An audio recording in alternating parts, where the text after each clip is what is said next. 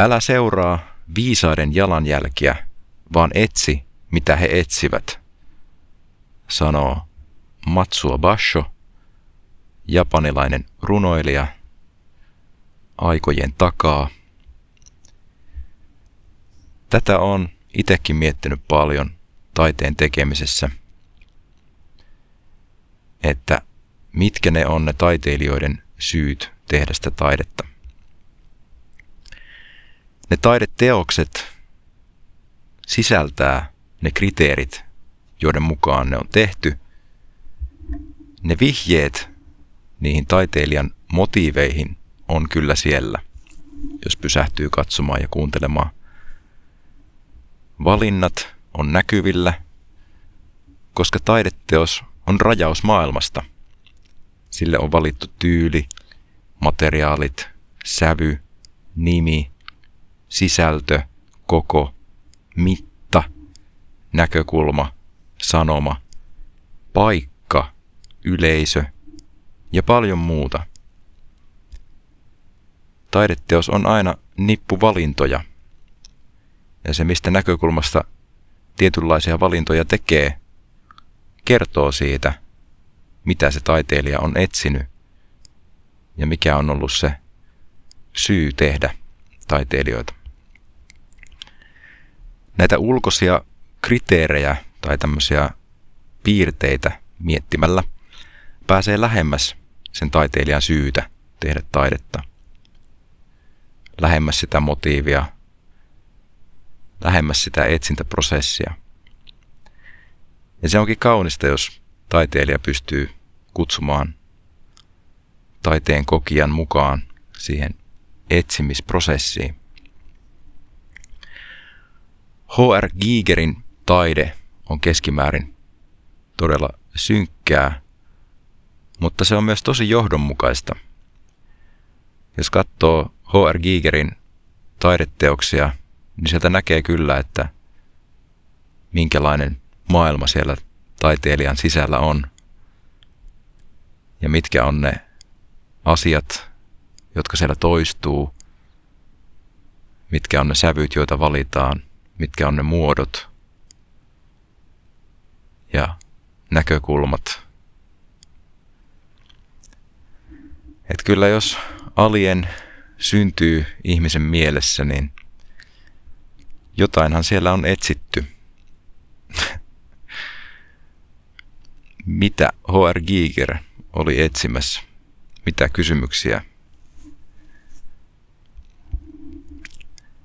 Bon Jovin biiseissä on lähes aina kannusta, kannustava, nostattava ja lohduttava sanoma. No miksi se on sellainen? Miksi ne biisit on, on semmoisia positiivisuuden ylistyksiä? No, mä luulen, että Jon Bon Jovi on päässyt aika lähelle tätä ikigaita, eli Eli tota, tavallaan tekee sellaista, josta tykkää, jota maailma tarvii ja jossa on hyvä ja josta ollaan valmiita maksamaan. Eli siinä ollaan niin tämmöisen niin sanotun kaupallisen taiteen hyvässä ja syvässä ytimessä. On onnistuttu monella tasolla. Mä luulen, että Jon tekee niitä biisejä sen takia justi, että, että kokee olevansa siihen kykeneväinen ja haluaa auttaa ihmisiä ja käyttää siihen niitä keinoja, jotka on hänelle luontevia. Ihmiset tarvii kannustusta, lohdutusta, ymmärrystä. Ja semmoinen nostattava musiikki, se on yllättävän hankalaa tehdä. Ja jos sitä osaa tehdä, niin sitä on syytä tehdä – ja tämä on yksi syy siihen, minkä takia muun muassa Cheek onnistui nousemaan suureen suosioon. Koska Suomessa ei ollut ennen Cheekia kuultu sellaista samanlaista tsemppausta ja uhoa ja vahvuutta, jota Cheek edusti. Cheek oli monelle roolimalli tämmöisestä itsensä uskomisesta ja, ja tota, se oli tosi energistä meininkiä ja sillä tavalla freesiä. Ja se on jo ansio itsessään. En lähde sen enempää kommentoimaan Cheekin taiteellisia saavutuksia, mutta se on ollut joka tapauksessa tarpeen selkeästi, koska aika moni siitä sai energiaa ja Cheekin syyt itse tehdä sitä musiikkia saattaa olla osittain sitä, että on, on tarvinnut niin kuin sitä samaa energiaa, mitä muille on sillä musiikilla välittänyt. Pet Shop Boysin biisit on keskimäärin kommentteja ja havaintoja eri aikakausille tyypillisistä ilmiöistä. Ne on sellaisia mielipiteellisen tarkkailijan tarinoita. Niissä asetutaan eri kertojien rooleihin.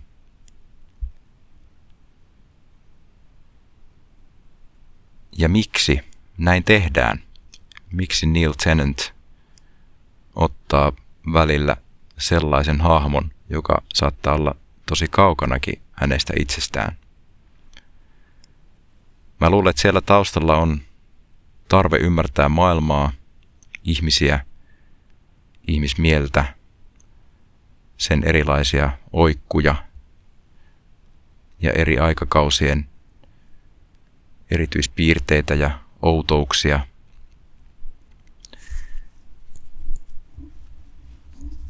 Se on, se on nerokasta lyriikkaa. on siitä itse kyllä ollut ihan tosi fiiliksissä ja ottanut paljon mallia. Mutta silti se mun syy on eri kuin Neil Tennantin syy ja sen takia on syytä jättää se kopiointi välistä.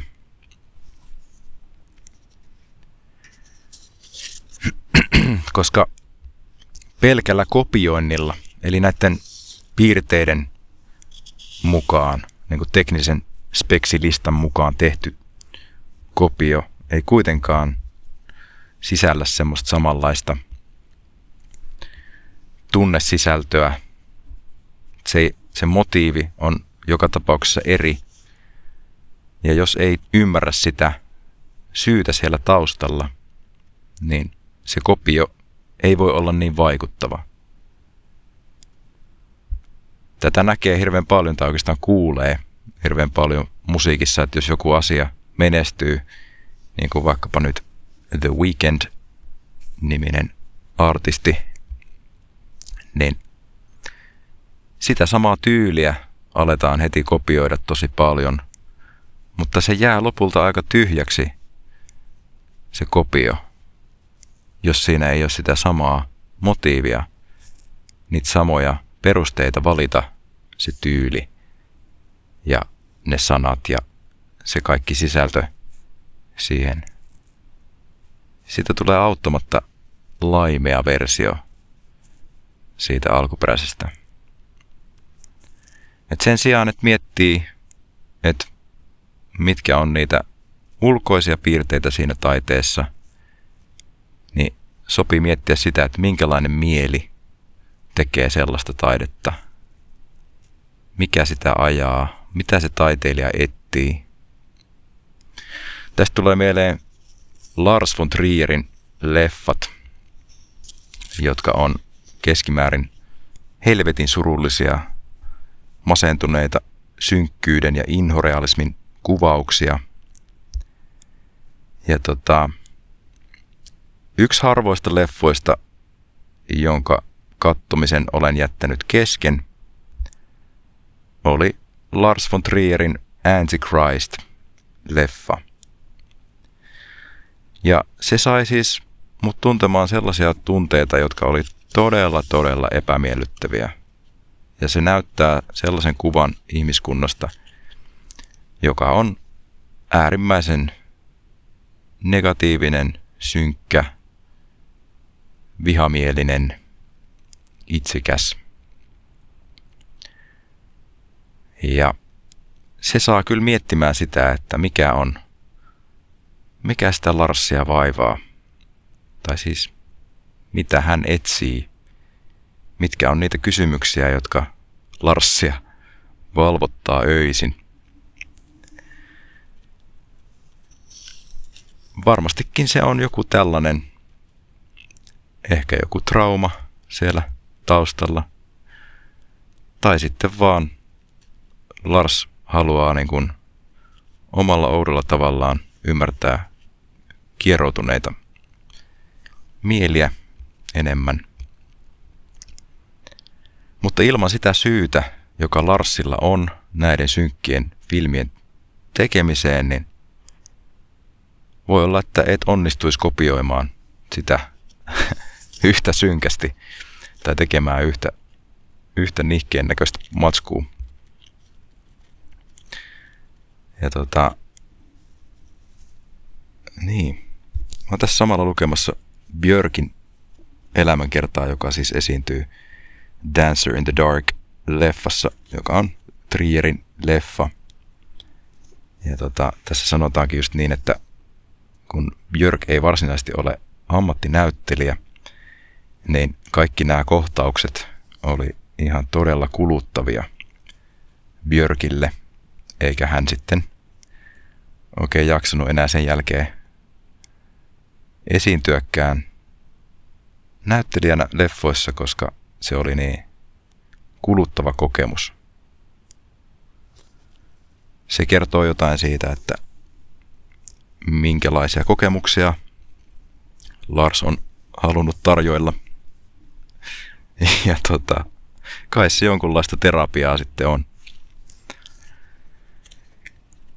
Tunnustettu taiteilija Elisa Tuisku maalaa aika minimalistisia, muutamilla elementeillä pelaavia teoksia, joissa nämä elementit on siis tarkkaan valittu, värit, muodot, linjat, koko. Niissä on tiettyjä toistuvia piirteitä, joita voi, joita voi analysoida. Niistä saattaa löytää ikään kuin reseptin siihen, että kuinka, kuinka Elisa Tuiskun näköisiä maalauksia tehdään. Siellä on keskimäärin suoria linjoja ja, ja tota, melko selkeitä väripaletteja. Valitaan muutamia värejä, eikä mitään sateenkaari-ilottelua ainakaan kovin isossa osassa ole teoksia. Niin tota, siitä voi niin löytää sen reseptin tai voi kuvitella ymmärtävänsä sen, sen tota, keinon, kuinka näitä tehdään. Näitä tuiskun tyylisiä teoksia, mutta ilman sitä syytä, sen motiivin ymmärrystä, voi olla hankala päästä yhtä vaikuttaviin lopputuloksiin. Legendaarinen tokiolainen underground-taiteilija Eyomi Dynamo sanoi haastattelussa, että on turha seurata tunnettua polkua. Parhaat seikkailut onkin polkujen ulkopuolella. Kannattaa seurata Eomin neuvoa ja lähtee umpimetsään harhailemaan. Saatat löytää jotain äärimmäisen mielenkiintoista. Nonni, loppuun kysymys. Millä tavalla sun lempitaiteilijat on rajanneet työtään ja mitä he ovat etsineet?